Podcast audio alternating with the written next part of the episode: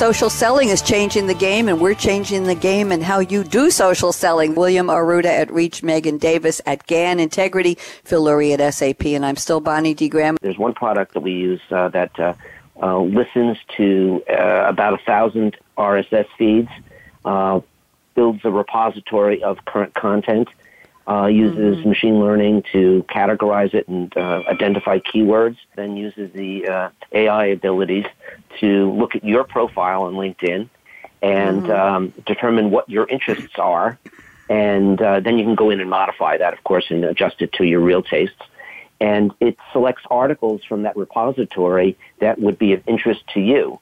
And you can then um, easily go into the article, uh, read the article, of course, and then add your comments to it, and then it will schedule to post it automatically to LinkedIn, Twitter, and Facebook, and you get to choose.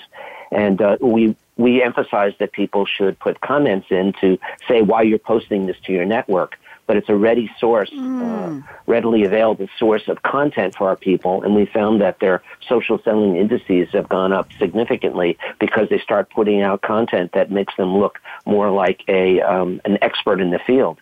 We also uh, recommend an 80-20 rule where 80% of the content is not about SAP, but only 20% of the content is, so that you don't sound like you're just promoting the company's products and services. They added another feature where you can actually look at a potential target, you know, a customer, and do the analysis of their personality and suggest articles that you could email to them to be an icebreaker. I'm a big fan of anything that makes this easy because the biggest a challenge people feel is, you know, who's got time for this? Every individual has a responsibility to, when you're sharing something, to tell your audience why it's valuable or to add something unique that makes it even more valuable. Also agree with what Will was saying about the importance of making each post feel organic so it doesn't feel like it's the brand being copied and pasted and um, feels like a push as more instead of a, a pull strategy. All kinds of new exciting things are going to happen that none of us can predict right now. We're involved in a field that is changing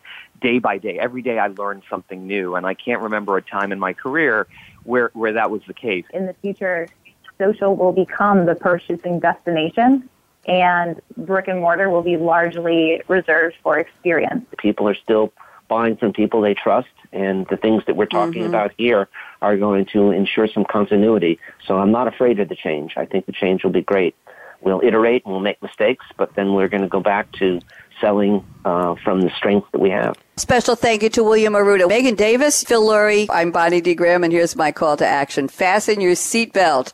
It's not a social seatbelt, it's just a seatbelt. There we go. What are you waiting for? Go out and be a game changer today, just like William, just like Megan, just like Phil Lurie, and just like me.